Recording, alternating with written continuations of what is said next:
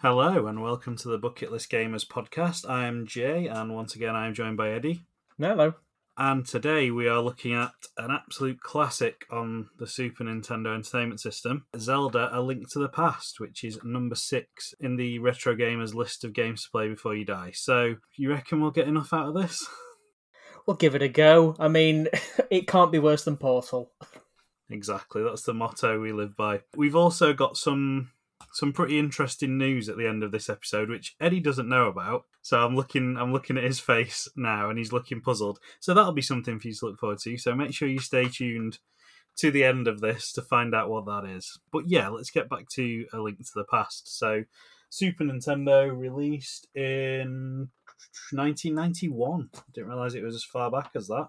And yeah, this was the the first foray into better graphics for Zelda, wasn't it? After the the ones that had come out on on the NES, which didn't look terrible, but when you look at this in comparison, it's night and day, isn't it? Yeah, um, and it sort of sets the template for all future 2D Zeldas, really. Um, they've all got this isometric top down look, and the normally I'm not a massive fan of 32 bit art style because it's all a bit smushed and a little bit. I think the best way to put it is crunchy. It, it's weird. Some like 32 bit art style doesn't work very well, but for some reason, this world and the sprites and stuff like that, and even the animation is so smooth and it's it just has a certain amount of vibrancy even when you're in the dark world there is there is a lot of life to the game, despite the fact that there aren't that many NPCs in the game. Really. No, yeah, it's uh, saying it's night and day is a, a good analogy for the game, really, because you end up with the nice, happy, normal world, don't you? And then you can transfer into the the dark world, which is this. I suppose is that the link to the past that it's describing? Is the dark world meant to be in the past? Because I didn't think um, it was, but no, I've never quite understood, and I've I've not. I mean, I've delved quite a bit into certain aspects of the, what is loosely termed the canon for Zelda, but it's around the titles that I properly got into, like Majora's and Ocarina and stuff like that. But I've never fully understood what the link to the past was, because I know they're all supposed to. It's not the first game chronologically in the Zelda series, because that's Skyward Sword and then there is a lot of wibbly wobbly, timey wimey flappery when it comes to the Zelda canon. It splits essentially at around about Ocarina, so you get sort of like a disjointed history after that. It sort of get like a multiversal aspect to it, and this one is supposed to be the first game chronologically in the defeated hero timeline.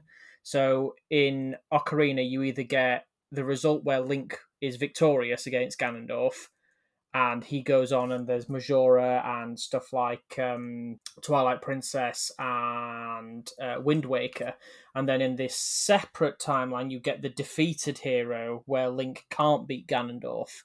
Ganondorf kills Link, and then history sort of repeats itself in cycles in the Zelda series. So each Link within the Zelda games is not the same Link necessarily. He is just a hero that is reborn throughout the ages to combat evil. And yeah, so A Link to the Past is supposed to be the first game in the defeated hero side of the saga. Because the the sort of sequel, I mean, I suppose it is A Link Between Worlds is a direct sequel to this game, isn't it? And that makes sense. It is a link between worlds because you go into the painted world and go through cracks into a, a different version of the world, don't you? But to the past, I don't get unless the Dark World is meant to be in the past, and I've just always missed that. But I'm pretty sure it doesn't allude to it. It's just meant to be like a nightmarish version of the the nice version of the world, isn't it? Yeah, uh, from what I got from it anyway, it's the sacred realm in Ocarina where the gods live and the fairies come from and stuff like that. And then you get the shadow version of that, which is where dark entities like Ganon mm. would ultimately reside. And I kind of got the feeling that that was what the Dark World was in this game. It's like a portal to where all the moblins come from and things like yeah, that. Yeah. And it is it, it's a well crafted story to say that it like you said, there's not many NPCs, there's not an awful lot of dialogue in the game, but it does make sense. The the brief explanations of how you transfer into the other realm and all this and what you're doing. Is it an owl that keeps giving you information when you get to certain Yes. places? So you get this storytelling owl that I think he pops up a little bit in Ocarina, doesn't he? Although not as mm-hmm. much. And this is how you get your exposition of what's going on and what you need to do. For me, when I played it initially, I didn't play it when it first came out, but I played it fairly early on, probably like late 90s. And for me, it had a massive difficulty curve. The regular world, incredibly easy. As soon as you transition into that dark world, you get absolutely battered by everything. And there's not really any. There are. You do get incremental power ups, don't you? So you get more heart containers. You'll get the Pegasus boots. You'll get. Is it the uh, the giant's glove so you can pick boulders up and all that kind of thing. But in terms of actual combat, apart from a couple of sword upgrades and boomerang and arrow and that kind of thing, you don't get much better than when you start, do you? So you've got to get that combat down and enemy patterns and how to attack and how to defend. And yeah, just I remember as as a younger person just really struggling as soon as I got into the dark world, and I think that's probably why I gave up on it back then. The reason I gave up on it more recently was because I just got lost and I couldn't figure out where I needed to go, and I spent about two hours walking around the map and then just gave up in the end. Yeah, it is. While you while you are right in the fact that it does give you exposition for the story and a sort of vague, it's over in that corner. It's a bit like um, Link's Awakening in terms of it'll say it'll pop up on your map and go, you need to go over there. There you go. Brilliant. Um, how exactly do I get there, game? And it's kind, it's really bad at exposition in terms of what you need to do next. And I'm assuming that is cartridge limitations and you know, if you add in certain amounts of expository dialogue, you're gonna have to cut off a dungeon or two to make room for it. Yeah. But yeah, um, I think even the last boss, I went into the last boss first time I played it through, and I must have spent about two hours in there trying to kill the final boss because it doesn't tell you that you need the golden the, the light arrows to defeat the boss. It, you can just be sat in there hacking away, and it'll make the little whirring noise when you hit the enemy that it makes when you're doing damage to it. But at no point does it die. It just keeps going and going and going, and you need to actually. And the light arrows aren't given to you; you have to go and get them uh, the- on a like a little side questy sort of thing. So you can trot right off to the last boss if you want. Won't be able to beat him, and that that was the sort of thing that pissed me off with it. I mean, I love the games bits. I think it was the first Zelda game I played. To be fair, well before Ocarina, because I didn't play the other two originally. Probably was for me as well. It was either that or Awakening. I've got a vague memory of playing Link's Awakening on a Game Boy that wasn't mine. Because I remember seeing like Chain Chomp and Yoshi and stuff in it and thinking, oh, this, this is a Mario game. So my knowledge of Zelda then obviously wasn't particularly strong. Otherwise, I would have realised that wasn't the case. So yeah, I think Awakening was probably first for me, but this would definitely have been second, and then Ocarina would have been third. And yeah, like you say, it it gives you a little cross on the map and says go here. But some of them you can't physically get to. Like you'll go to you'll be walking towards where you need to go and it'll just be blocked by a mountainside or there'll be some trees that you can't actually hack through yet or holes in the floor that you can't get across. And you either have to go somewhere else and find something so you can get across that obstacle or you have to transition into either the light realm or the dark realm, bypass the obstacle and then switch back to get to where you need to go. And I can't remember, I think it was the bottom left corner of the map that I needed to get to. And no matter what I did, I couldn't get to where this cross was.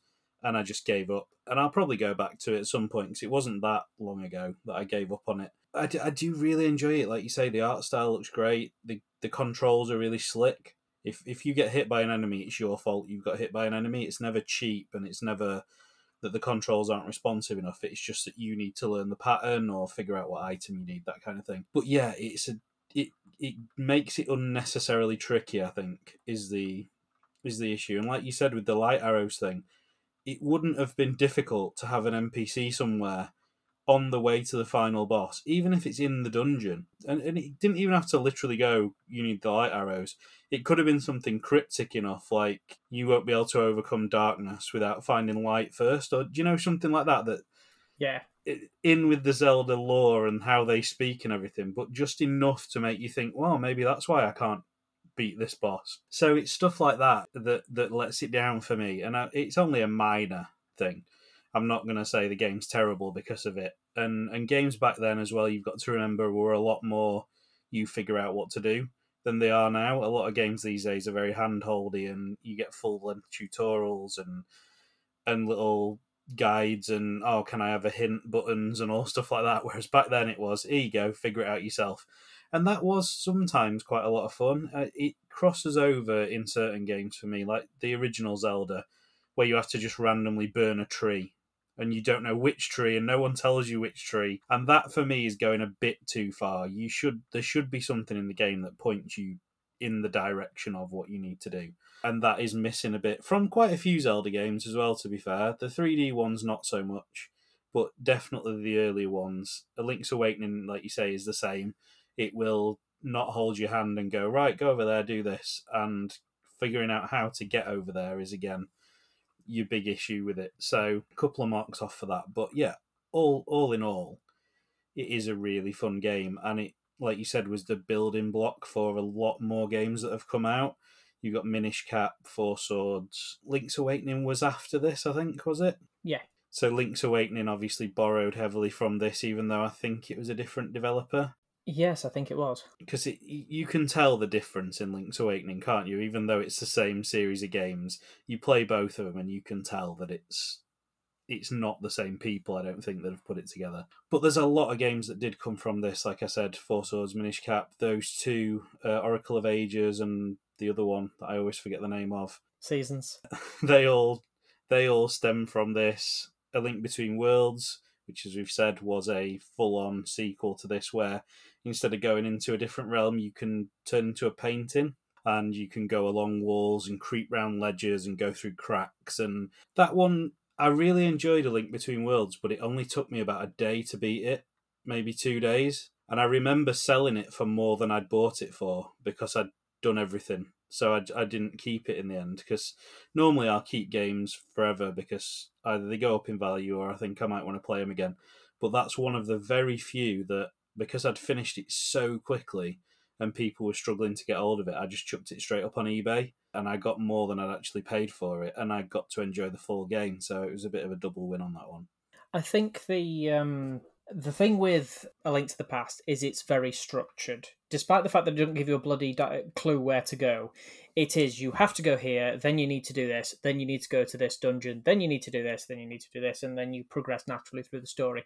The problem with A Link be- uh, Between Worlds was you could do the dungeons in any order.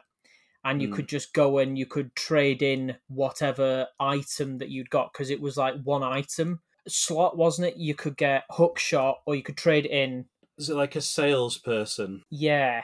Yeah, that may, that rings a bell. And a bit similar to Breath of the Wild and stuff like that. It sort of takes the difficulty curve and just snaps it over its knee because it's like you can't have a natural difficulty curve if it's not structured because you have to make everything equal. Because if someone wants to go, right, I can see this thing right over in the distance, I am going there first, you can't make that like say for example level 90 when you're level 1 you have to have everything slowly up sort of on a the same plane of it's just going to be this level of difficulty.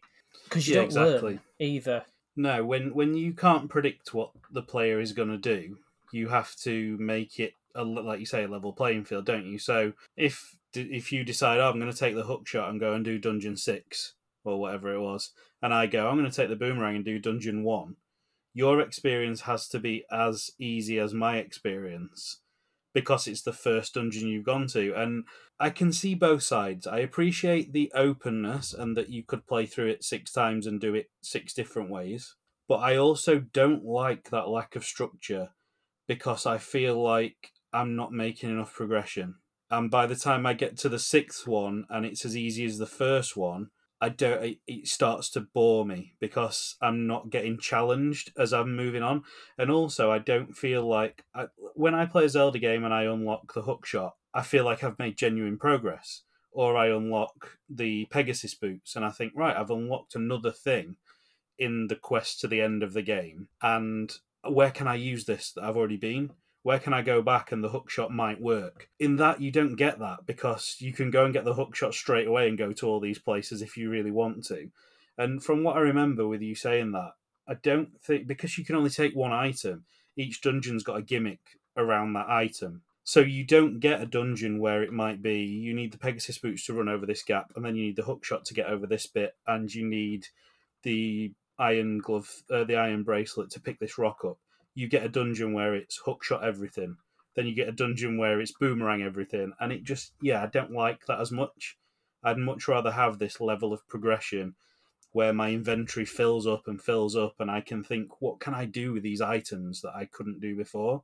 Yeah, it's sort of like you develop alongside the character.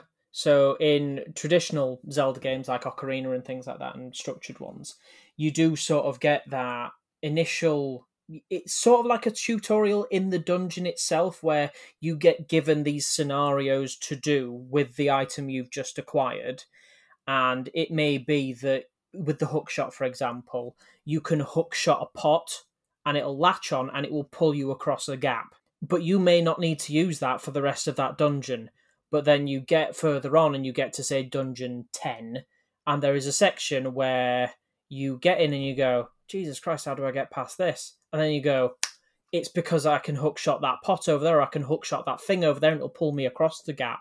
Whereas in A Link Between Worlds, like you say, everything is hook shot this, hook shot over there, hook shot onto that chest, hook shot that enemy in the face, and then you never use it again at all. And it's just like, I'm not making pro. It's just like being given separate separate jobs in different warehouses. So this yeah. is your job today in this warehouse. You have got a forklift to complete your task. Right, okay, fair enough. I'm in this warehouse now. You've got no equipment at all. Right, okay, in that case, I'm going to have to use my hands. And then, oh, you're in this warehouse now today, and now you're going to have to do it using this piece of equipment, but you've got no other pieces of equipment. And it just becomes very you bore of it very quickly. Whereas if you've got all the tools at your disposal, you learn and you adapt, and you adapt fighting styles as well, particularly in stuff like Ocarina.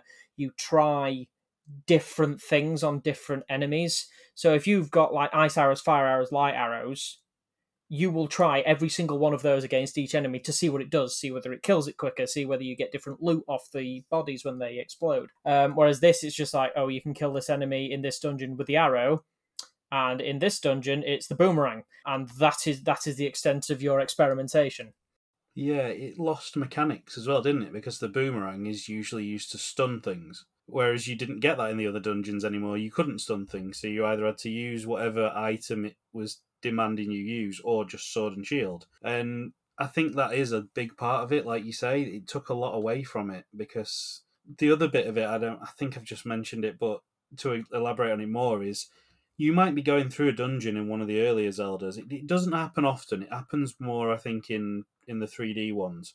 But you might be going through a dungeon or a particular place in the game, and you'll see something that you can't access, and you'll try, you'll try everything you've got to get to this item, and it won't work, and you'll end up getting frustrated and giving up. And then you'll get another item later in the game and go, oh, hold on, and then you go back to it and the, the example you gave was the hook shot. I can hook shot over to it now and get what's in that chest, and it might be a heart piece or uh, something that's useful later in the game, or a load of rupees that you might need, or and it's usually superfluous that you can do without, but it rewards players for remembering there's something in that area that I can't get yet, and I'm going to have to figure out how to get it when I come back. And by taking that mechanic of you can fill your whole inventory up with these items away, it just killed that dead. I think there's a reason they've not gone back to that idea since. I mean, they've not done a 2D one since, have they? I don't think, apart from the remake of Awakening. Yeah. But if they do, or if and when they do, I cannot imagine that's the route they're going to go, where they have this vendor that just loans you items of whatever you need every so often. It, it was a good game in, in spite of that fact.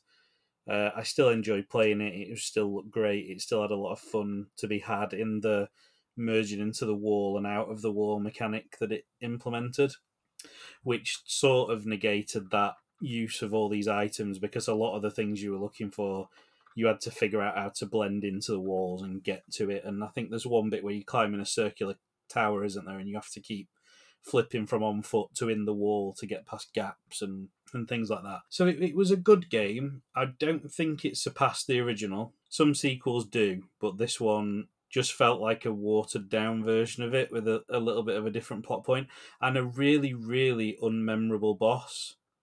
I can't even remember what what the it was a a female boss, wasn't it, who yeah turned you into this painting, and I cannot remember a single thing about her other than she turns you into a painting as a punishment, well... and then it ends up being the reason that you can do everything. Yeah, um, so she's essentially a I mean, the jiggle physics are from Nintendo in that game, considering it's a 3DS game, is shameful, to be quite frank with you. But yeah, like you say, it's a female um, antagonist. And I think the first time you go to her castle to challenge her, it's quite early on in the game, really. And you walk in, and she's she's basically a fangirl because you walk in and the entire room is just plastered in posters of Link obviously on the back of his success in, um, in A Link to the Past. But yeah, your face is just everywhere, and it's just like, oh, well, this is weird. it's just it's just a bizarre reason for her to want to take over the world. That is because she it's partially because she has a crush on you, and it's like, oh, this is odd. So yeah, let's get back to what we should be talking about. A Link to the Past. There's not loads to say about it in terms of what we can actually say, is there? I mean, it's a great game and it's a long game as well. I think is like I said about A Link Between Worlds. I got that finished in like a day and a half. This is a good solid. What would eight or ten hours at least if you yeah. know exactly what you're doing and you go through all the beats like perfectly but you can spend days just wandering around the map looking for secrets because there's a lot of stuff to collect as well, isn't there? Is it? It's not. No, this one's not the shells, is it? That's Awakening where you collect the shells. Is there something in this where you can collect things and cash them in, or have they not got to that yet? No, they'd not got to that point of tedious repetition um, at this point. It was, but there were loads of little things that you could discover. So um, it also this game sort of sets up the rest of the Zelda mythos, really, because you get locations like Death Mountain, you get the Lost Woods, and stuff like that, and all different locations. And even the Skull Kid makes an appearance, just not the Skull Kid that we know from Ocarina and Majora. Mm. Um, and yeah, you can learn little Ocarina songs that some. What I think one summons a chicken to fly you to places, which is the equivalent of quick travel but yeah, there's loads of little things you can do in and around. I think there's a haunted village where you um, you can break the curse on the village. Um, you can like get into a house that's haunted apparently, and you can move a pot and it dehaunts the house. And yeah, there's loads of little things where you because uh, there's a shed load of heart pieces out in the world that you can go and find and pick up trees and pick up boulders and fall through the floor and you'll find yourself in a little underwater cave sort of thing. But yeah, there's loads of little asides, and there are, I think there are several items that you don't get through natural progression, a bit like the light arrows that you can acquire elsewhere if you do these little asides while you're going through the game. I think a lot of what was in one and two got repeated in this one, but better and more fleshed out, didn't it? So, like you said, this one establishes Death Mountain. There was Death Mountain technically in the second one, and I think even in the first one, I think the bit of the mountain in the first one where all the boulders are falling down on you is meant to be Death Mountain, but it's not really. It doesn't have that name and it doesn't have that aura around it, does it? And then in the second one, you get that a bit more because the the mount the Death Mountain in two is the one where it's like a a labyrinth and you have to keep going in and out of doors to get to the top of it. But by the time you get to this one, fully fleshed out environment, same as the Lost Woods. There's the bit in the original Zelda where you have to go like up, left, up, right, which is the basis for the Lost Woods, isn't it? But this is the one where there's stuff in it to interact with, and it just feels more like a proper environment rather than a load of screens you have to progress through. So yeah, this is the one that seemed to pull it all together. And I don't hate two. I know a lot of people really don't like two because it changed things completely. I quite like two once you get to grips with the control method and understand how that progression works. Two is fine, but yeah, this one just blows it out of the water. Blows one and two out of the water. As good a games as they were and borrows a lot heavily from them, but you almost were looking at a new audience of players, weren't you, by the time you get to the Super Nintendo? So most people either didn't notice or didn't mind or just appreciated the callbacks to the, the previous games anyway. So it is that perfect 2D Zelda experience, I'd go as far as to say. The games that have come after it are good, but I don't think any are the 2D Zelda experience that this is. Not not quite as good. No, nothing has surpassed it in terms of 2D Zelda since. Um, I'd even go as far as say the isometric ones. So it, basically, still 2D, but um, including the remake of a Link, uh, Link's Awakening, nothing has quite reached this peak of how well crafted the entire game was, and it's it's sort of a testament to how influential the game was. It, how well certain bits of it are remembered by the gaming public, really. It's reached a certain status where it's in memes, it gets referenced in videos, there's little nods to it in cinema and stuff like that. It is very heavily referenced. And I, I don't think you'd have got it to that level if it had been any other game without this, really. There's that weird room in this one, isn't there? It's just full of rupees that you can find, and it's got that guy's name on a plaque, and he'd won like a competition to be in yeah. a, a, Nintendo game, and that this is where they put him. Which I think if I'd won a competition to be in a Nintendo game, and the thing that I got to be in was it was a room, not even a sprite, just a plaque on the wall that said my name with a load of rupees. I'd be a bit annoyed. Like you'd at least expect to be rendered into a sprite, wouldn't you? That you could be talked to or something. So a bit bit upsetting. I mean, they could have put his little sprite in that room and and had him say what the plaque says. It's very strange that that's how. One that there was a competition where you could be immortalized in a game forever, because I don't recall many times that's happened over the years especially not with such a mainstream company as Nintendo and a mainstream game like Zelda. And then two, to implement it in such a bizarre way that doesn't really benefit anyone other than you find a load of rupees and probably confuse the hell out of a load of kids in the 90s because they have no idea who this person is. It's not like now where you can just type the name into Google and it goes, oh, this is a person who won a competition. Back then, you'd have literally no idea unless you read, I think Nintendo Power probably explained what it was. But other than that, loads of kids are just going, "Who's this person? Is is he is he like in the game? Is it a character in the game that I'm meant to go and find? What's going on?" so a really weird choice. The only other time I can remember that even sort of happening was Micro Machines 2. And do you remember Violet Berlin, the TV presenter? She was on yeah. a there was an ITV program that was all about video games. It was quite before its time, really. It didn't last very long she was a presenter on that and she went to see the development of micro machines and they made her into a character and put her in the game. So in micro machines 2 i think it is there's a character called violet and that's meant to be violet berlin who was quite a popular tv presenter at the time. And that's the only other time i can think of anything remotely close to this happening. I mean these days you can make yourself and put yourself into a game but it's not like the developers are actually putting you in there and naming you and, and all that business. It's just it's a real unique thing, I think, for this game, and as far as I can remember. Yeah, with you saying that, I weirdly enough, I saw a news article earlier in the week, and there is an example of this in Starfield. Yeah, the guy's letter. Yeah, yeah, I've seen this. Yeah, there's so there's sort of like a little so there's a little broadcast essentially, or you like find a is it like a derelict ship yeah, yeah, yeah. Um, and there's a there's a note in it, and basically one of the um, fans who'd been waiting for this for years was terminally ill. Bless him. Um, and he was on like forums getting excited about it on but like Bethesda forums and things like that. And then they delayed the game from back end of last year to well last month and unfortunately he passed away in the time frame and he was always going on about how he was looking forward to playing it how he was really looking forward to another bethesda rpg um, and they put him as having left that note and it's something along the lines of thank you to all my supporters. I'll be um, i'll be seeing you among the stars or something like that. It's quite a nice message.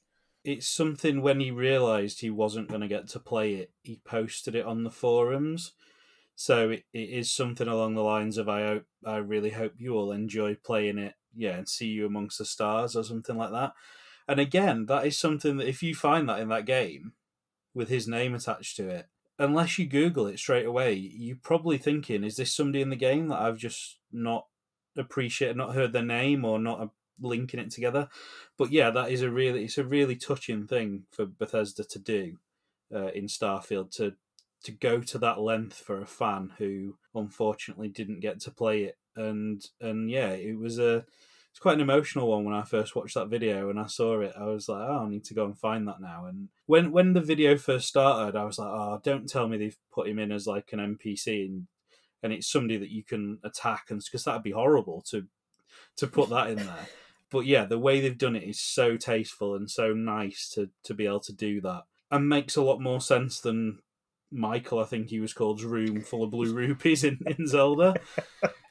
yeah. So yeah, it does happen very rarely then I suppose, but it just it seemed like such a bizarre inclusion. I remember finding that room when I was younger and thinking, what the hell is this all about? I mean, I'll take the rupees, but I don't know what's going on. But yeah, that that is the nature of Zelda, I suppose. A lot of things in Zelda are confusing, aren't they? Like in Zelda 1 where you blow open a door and you think you found a treasure and they go, "Oh, you've just ruined my door, pay me 50 rupees."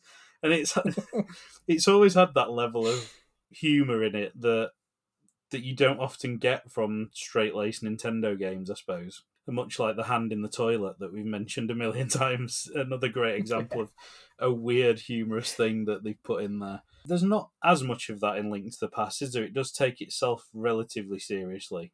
Yeah.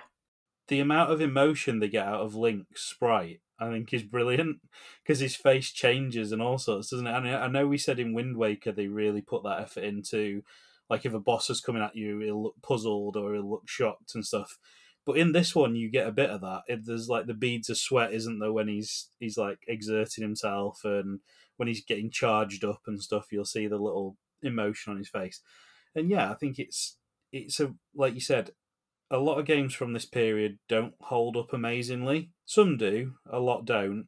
I mean, it's not like PlayStation 1 where I'd say none of them hold up amazingly, but this game looks fantastic. And if they released this game today, you'd think it was just, yeah, that's a great art style that they've used and it looks perfectly acceptable in this day and age. So you've got to give them credit for that as well to be able to get that out of a, an SNES. And I think it uses does it use a fair bit of mode seven? Like when you fall down holes and stuff, it'll make Link go bigger, won't it, and shrink and, and then fall yeah. into the hole and stuff like that. So they were really using everything at the disposal to make this look as good as it possibly could, and I think they really did achieve it. Uh, I mean, it is testament to that fact that it has been ported to pretty much every Nintendo console they've released since. I think the only one that managed to get away unscathed was the N64. Yeah. Um, I don't think they ported it to that, but they ported it to Game Boy Advance, DS, Switch, Wii, Wii U. It's been on every single virtual console, and it's usually the first game on the virtual console. Every time they open the shop on a new console generation, it's like, oh, Link to the Past is available again. Thanks, Nintendo. it's been well ported anyway. Almost as much as Skyrim. It's it's up there. But yeah, but it's about twenty years younger. that's that's a link to the past. So let's let's give it a score, and then we we can talk about a few other things before we we call it a day on this episode, including that big surprise that I've got for Eddie. Ooh. so where are we putting it? I mean, I'd say at the very minimum high eighties. I was going to say low 90s because I would happily play this again and again and again. Yeah, it's a game absolutely. that you it would be one of those sort of like one of those films that you like once a year, like mm. Nightmare Before Christmas at Christmas. Watch it once a year, Die Hard, that sort of thing. There are certain films and certain books that people read or watch once a year come what may. This is one of those games that, granted, I'd have to dig out either the version on the Switch or I'd have to dig out my Game Boy Advance or something like that. But I would happily go back and I would play this game once a year, spend eight hours on it, and then just be like, remember that, still a good game, and then walk off and be fine for the, for another year. Yeah, definitely. I think again, testament to the game. You could do that. I have watched multiple randomizer playthroughs of this game on YouTube while I've been doing other stuff uh, and had it on in the background, and I don't get bored of watching it because everyone's just different enough that it's it's worth like somebody might not get the boomerang until the last dungeon or something like that because it's completely randomized and I still enjoy watching those, even though I've seen them a million times and I know the game potentially beat for beat. I mean, that's probably why I can't figure out where I need to go because I keep watching randomizers that do it in completely different order. Uh, I need to watch an actual straight up playthrough to figure it out. But yeah, it is a great game. And like you say, some games you can only play once, some games you can play maybe once a decade and enjoy. This is one that if you played it each year, you wouldn't get bored of it because it looks fantastic. It controls brilliantly. It's fun to play it doesn't rely so heavily on storyline that you get fed up of seeing the storyline. It's pretty much all action. You're thrown straight into it, aren't you? And then it's right, go and hack these people to bits, go and do these dungeons, etc. So there's not a lot of downtime in it either, I think, which plays to its strengths. You get a lot of action, you're constantly on the go. So yeah, I would be what do you think, 92? 92 be fair? 92 would be fair. Because I think to your point as well that because it doesn't hold your hand and there are bits of it that are a little bit obtuse, you would get to the following year and be like, Jesus Christ, what do I have to do here? and then eventually it would twig and be like, oh, for God's sake, yeah, of course it is. And you do that at different intervals. So I don't think you'd ever be like, I know this game like the back, not unless you played it like every day of your life, sort of thing. yeah. It would always yeah. be that, oh, of course, you pillar, that's what you're supposed to do here. And then you'd remember to do it. So it would be it wouldn't be an easy game no, if you did no, that. Exactly. So yeah, we'd recommend this one. Go out and grab yourself a copy. I mean, if you're the one person out there that's never played it before, go and treat yourself to a copy and, and give it a go because like Eddie says, they've released it for pretty much everything. They've not really changed it on anything, have they? I don't think. They just keep releasing exactly the same version. But it, it holds up so well they don't need to. Is it on the Switch, the annual pass thing? Yeah, it was one of the first ones they released. So if you get the Switch annual, if you've got a Switch, get the annual pass. You can play it to your heart's content. It's on there, and I think is it one of the ones that's got one of those weird? Because on the I noticed on the virtual console thing, when when you get all those games for free, there's two versions of a lot of games, and if you play the sort of newer version at the top of the list, everything's unlocked when you start. Oh, they're like super versions, and it essentially just gives you everything. It's like a finished completed version of the game. And I don't know if Zelda's one of those, but there are, there are a couple on there where basically everything's just unlocked from the start, and you don't need to worry about doing any of the game, which is a really weird thing to do. But they've done it. Oh, okay. I, I hadn't actually seen that as something. Um... I can't remember the terminology it used, but they've got a little crest on them like a little rosette, and it says something in the rosette, and that like in- intimates that it's a completed version of the game that you don't have to put any effort into. Ah, uh, I know that they've introduced implemented a rewind feature on yeah. it, and it not you can rewind it a certain number of frames because obviously games back then were a lot more challenging. Not so much reflex tests as they are now with sort of Dark Souls, but you mm. do get to a point in particular in like a link to the past, some dungeons and some boss layouts where you've got like things whizzing all over the screen, the floor changes directions, and you've got a boss flapping away in the middle of the room, launching laser beams at you, where you die quite quickly. But this allows you to click back X amount of frames and sort of restart the battle without having to die, go to the dungeon entrance and then try and work your way back to the boss, which is a nice feature. Really, it's quite it's quite a good thing. Yeah, especially in older games where it can be difficult to judge distance when jumping, like the Mario games and stuff. If you misjudge a jump and it right at the end of the level and you die, you can just click it back a couple and redo the jump. Which, I mean, it is. I suppose it is cheating, but who's gonna know? And it's it just if it saves you like a two minutes of your life and you still feel accomplished by finishing the game, then what harm is it doing? There's no achievements on Switches. So it doesn't make a difference, really. It's not like you can brag Yeah. about it. And it's only like save scumming in like Baldur's Gate and stuff like that when your team Hmm. gets wiped out. You're like, oh Jesus Christ, reload save.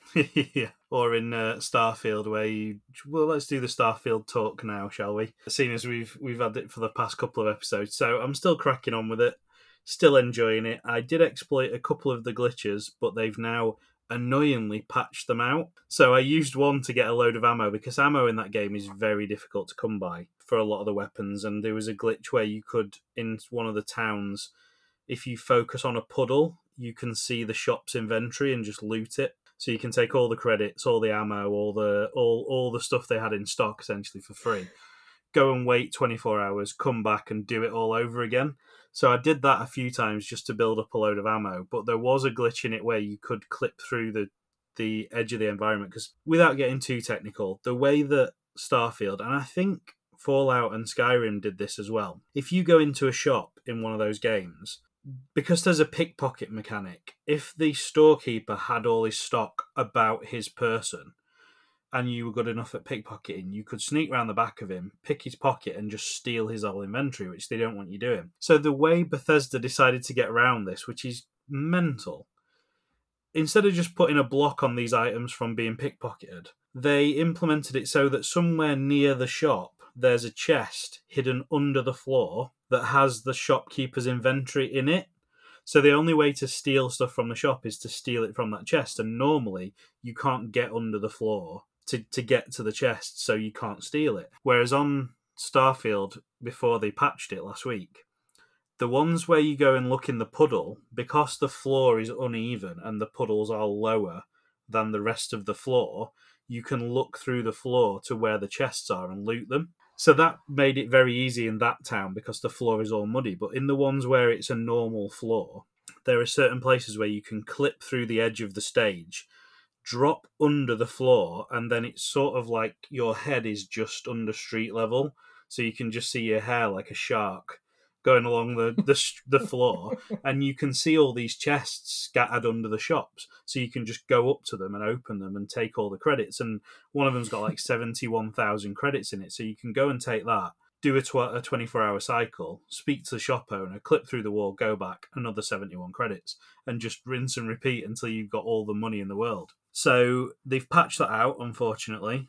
So I, I managed to get a bit of ammo before they did. Uh, so if you've not done it already, unlucky. Uh, your only option really is if you've got a disc version of the game to completely come offline, reinstall the game, and hope that it doesn't corrupt your save file if you've got one, or start again. But yeah, I suppose you could technically get a disc version, don't go online, install it, do as many cycles as you can to get all the loot, and then connect to the internet and, and do it that way. So there is still ways to do it, but yeah, I'm enjoying it. It's fun. The some of the missions are very very simple, and then some of them are a pain in the arse and take absolutely forever. But I'm still enjoying it, and I've like I say now I'm kitted out with all the the weaponry and and all that business. I'm I'm good to go. But I can't remember what Starfield point it was that brought us onto this. What were we talking about just before? Uh, just before I guess I was like, oh, we may as well do Starfield now, and I can't remember what we actually said that got us into this. So whatever that was, if you were waiting to hear us talk about it, sorry, but we've completely forgot what it was now. Maybe if we listen to this back, we will talk about it in the next episode, whatever it was. But Starfield is is fantastic, and I'm still really enjoying it. a- Apart from the fact they've they've stopped me cheating now, which is a bit annoying. I don't think I've got anything else to say on it at the minute. It is just genuinely quite. I, I still, again, don't think it tops Skyrim and Fallout for me. It just, I, I'm not as invested as I was in them. I don't know for what reason, but it's it's such an ambitious game, and so far, touch wood, I've not experienced any glitches. I don't think, apart from the ones that I exploited. So yeah, it's it's not going too bad. I know some people have probably had all sorts of issues, but for me personally, it's been it's been fine. I think one of my friends had a couple of issues where quests won't trigger. I think there's one in the sheriff's missions where he says, Are you ready to go? And if you say yes, he doesn't move. Whereas if you say, No, hold on, I need to go and do something else, then come back and talk to him again, then it works.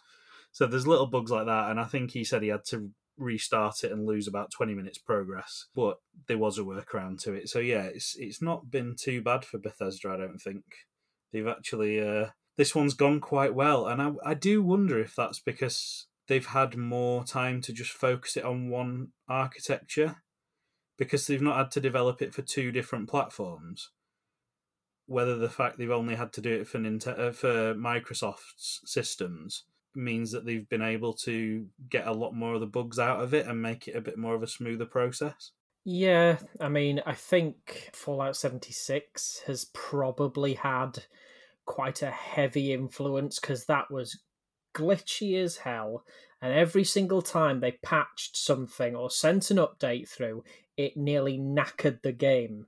That I think there was a bit where they patched it about six to eight months in, and it if you'd put anything into storage, it emptied your storage box, like literally just deleted everything out of it.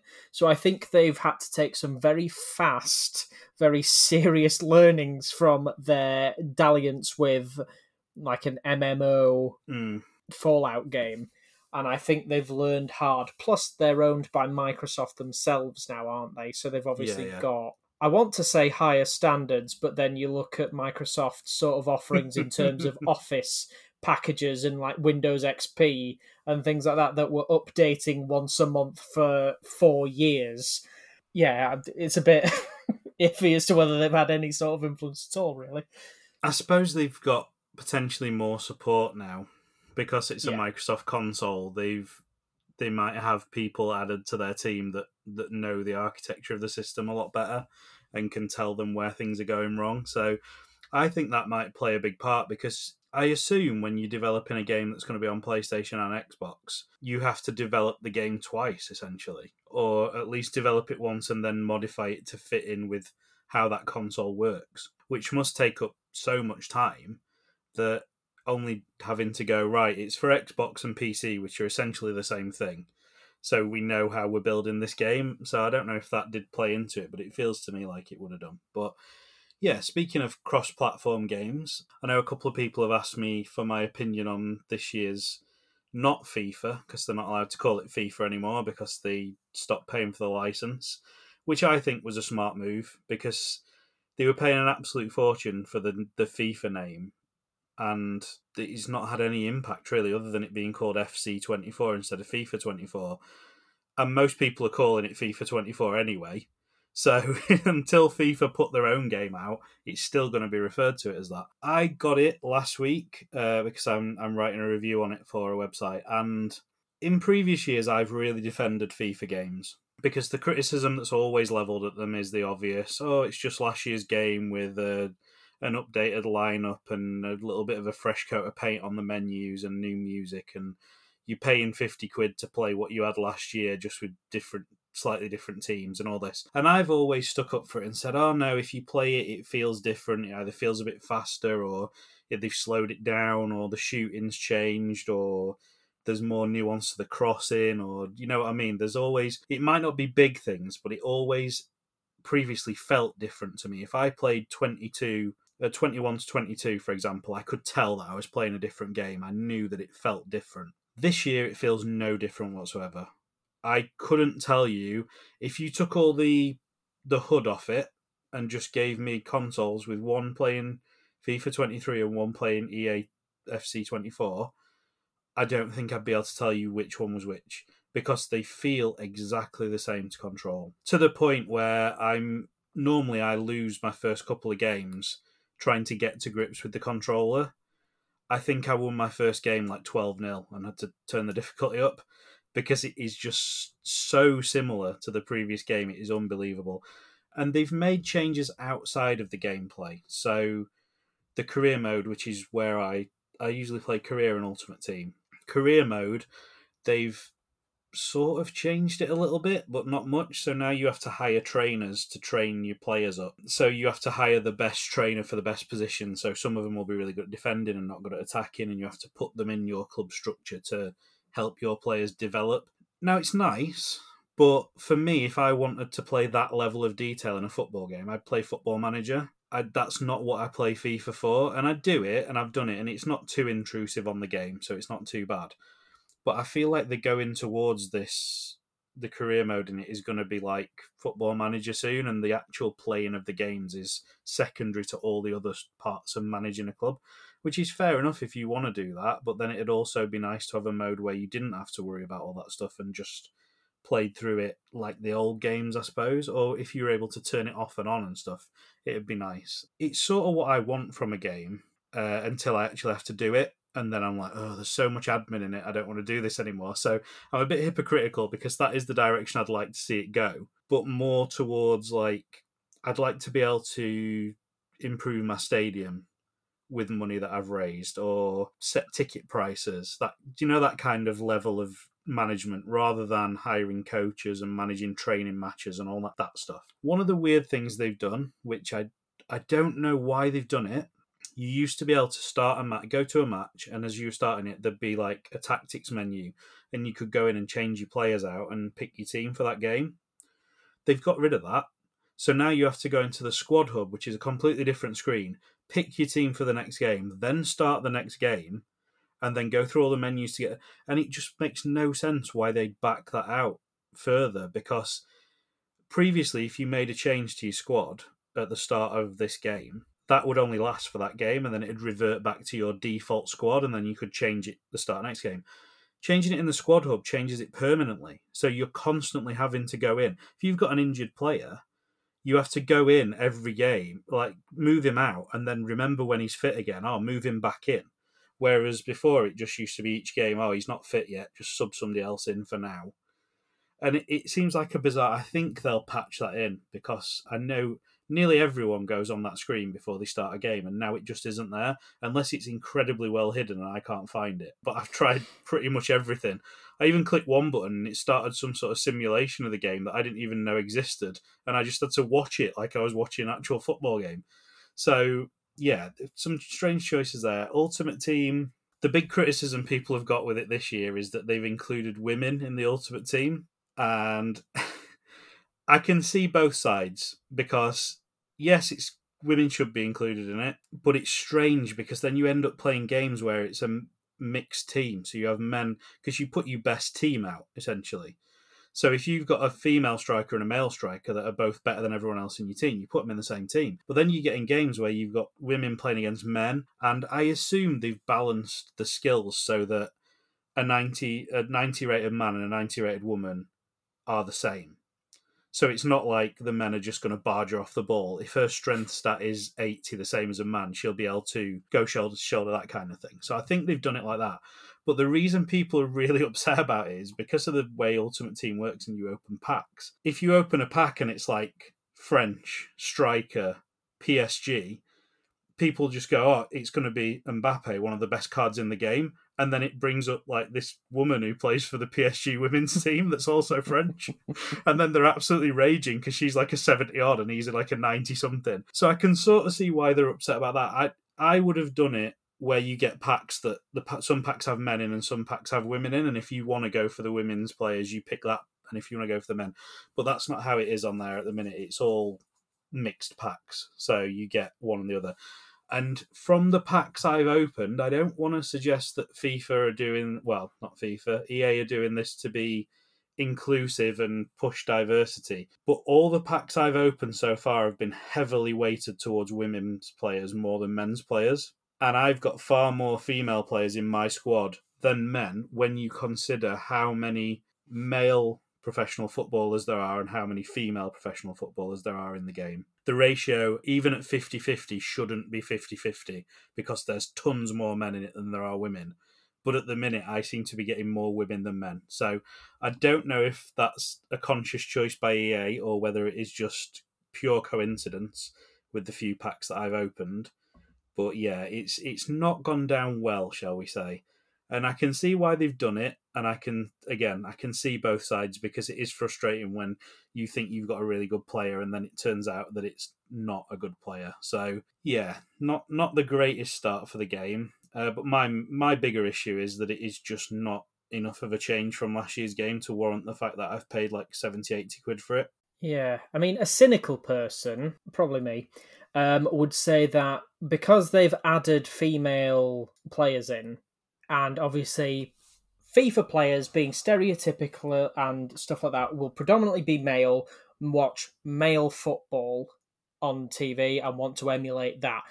Adding the female players in with the male players then reduces your overall odds of getting that one male player that you want, who is your favourite player from your male team, and it just is another way of squeezing you for a loot box. Yeah. And that yeah. would me being incredibly cynical. So I don't think it's them pushing an envelope. I think it's how much more money can we make out of this.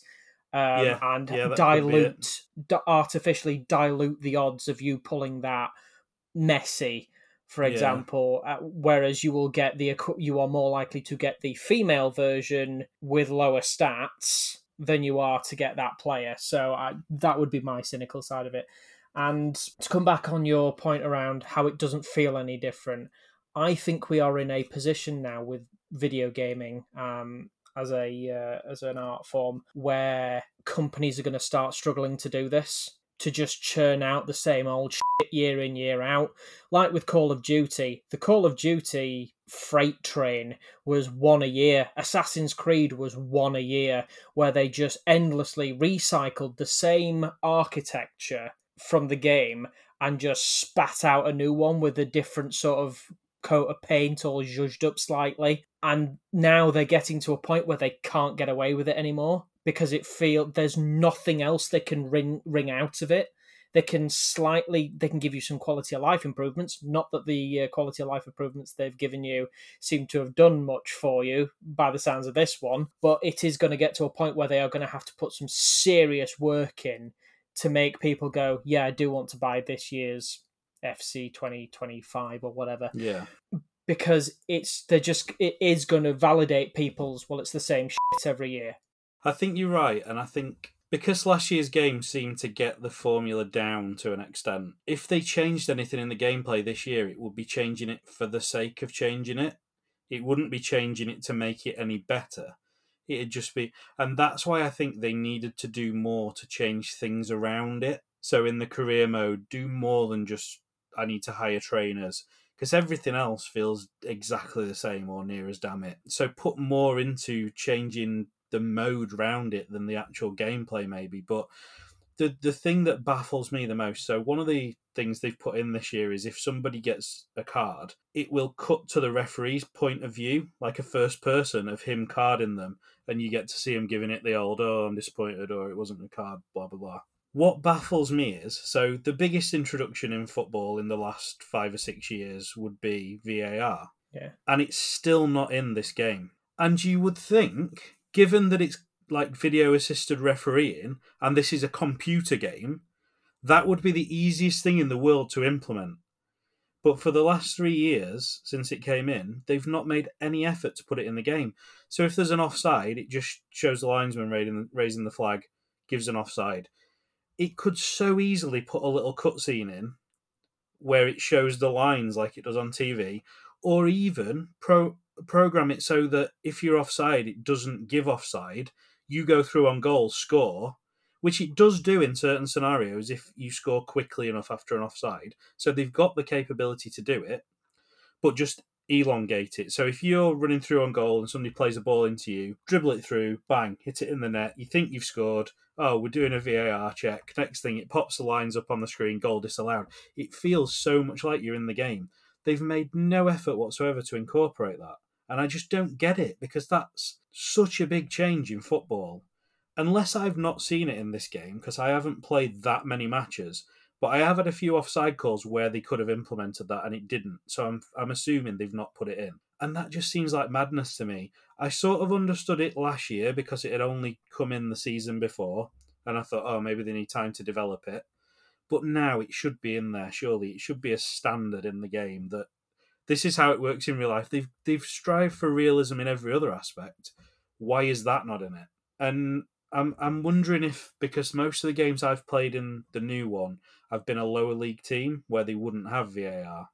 So maybe I need to play a Premier League game or two just to see if it does. But as far as I'm aware, I've not seen anyone mention that this has been introduced in this game. And if it hasn't, that is absolute madness because that's in in a game where you're wanting it to look like a TV production.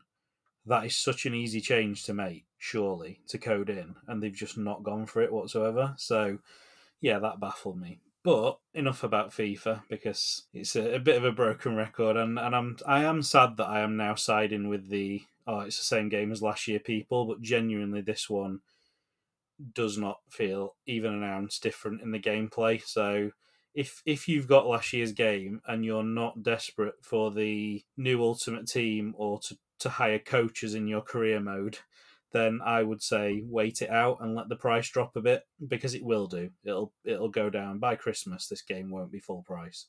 So if you can wait, I would advise waiting and just get a few more few more months out of FIFA 23 would be my opinion. But I reckon we're just about to the point where we need to call it a day. So I'm going to keep Eddie in suspense just a little bit longer and I'm going to do the Patreon shout outs. So we would like to say thank you to in the couple of coins tier, we've got Harry Flynn. In the bucket kickers tier, we've got the Sweaty Llama and Ric Flair. And I'd just like to say congratulations to Ric Flair in inverted quotes because his partner gave birth last week to a healthy baby boy and he is now a dad. So that was a, a lovely thing to find out. And then in the Avatarnish tier, we've also got Atropos. So thank you for you guys. It means a lot, and it actually does mean a lot more to us this month because the place that we choose to record has decided that we need to now start paying to use their service unless we want to migrate our podcast to them and pepper it full of their adverts. So we're not going to do that. We are going to bite the bullet and pay for the service instead. So yeah, every penny we get means even more to us now because we are currently running at a loss, whereas before we were just about break even. So if anybody else wants to jump on the Patreon bandwagon and help us out, it is patreon.com slash bucketlistgamers. You get new content a month early on there. Uh, there's a new episode coming out very soon. I'm just in the process of editing it. Spoilers, I am absolutely full of cold when we recorded it, so I sound ridiculous. But there you go. And it's about Nintendo 64 games, so that was a fun one to do. But yeah, we, and we're going to be recording some more content, I hope, after this, if we've not left it too late. So there'll be new episodes going up on there, I would say at least on a monthly basis, if not more often once we get into a bit more of a recording schedule. And with that out of the way, I don't suppose I can delay this any longer. Uh, so let me just get into it now. So Eddie's looking worried, and he's probably got the right to be. So when we started this channel, the concept was we got this magazine, which has become our, our Bible and our curse at the same time, which lists 100 games to play before you die. And we agreed we were going to go through every single game in it give a review of them all, give a rating to them all, and decide where we ranked them compared to the book. Now, I'd say we're getting fairly close to the end of it. I don't think we've got that many left. I think we're probably in what, low teens, maybe, in terms of games we've got left. If we combine them all like we have done, where we've doubled up, we've only got about 17, 18 episodes left, I would say, because a lot of them will combine into one. But yeah, it, it's well, getting towards that time don't jump the gun, young Eddie, because this magazine that we've got, there's two more of them. There's a Nintendo version, which I think we sort of knew about, but I assumed it was very similar, but it turns out it isn't. And there's also a PlayStation version as well. so, 200 more episodes before we get to talk about what we want to talk about. Ah. and on that note, I will say that is goodbye from me. That's goodbye from me.